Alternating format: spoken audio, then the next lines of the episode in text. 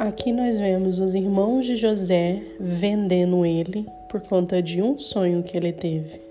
Bom, Jacó tinha 12 filhos, né? Mas ele amava muito seu filho José. E ele deixava isso claro para todos, ele não escondia através das suas atitudes.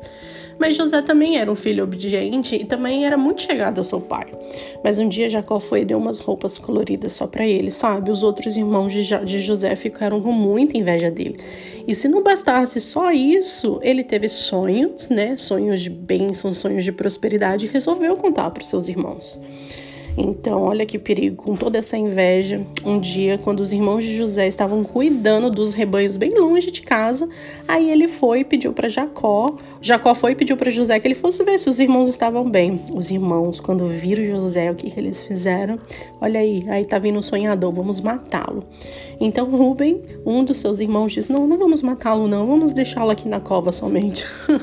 e quando eles estavam comendo, eles viram que estava passando uma caravana egípcia e assim assim eles venderam seu irmão para o Egito, para essa caravana, e disseram ao seu pai que ele estava morto, que talvez um animal havia o matado. Já pensou que crueldade dos seus próprios irmãos contra o seu próprio pai?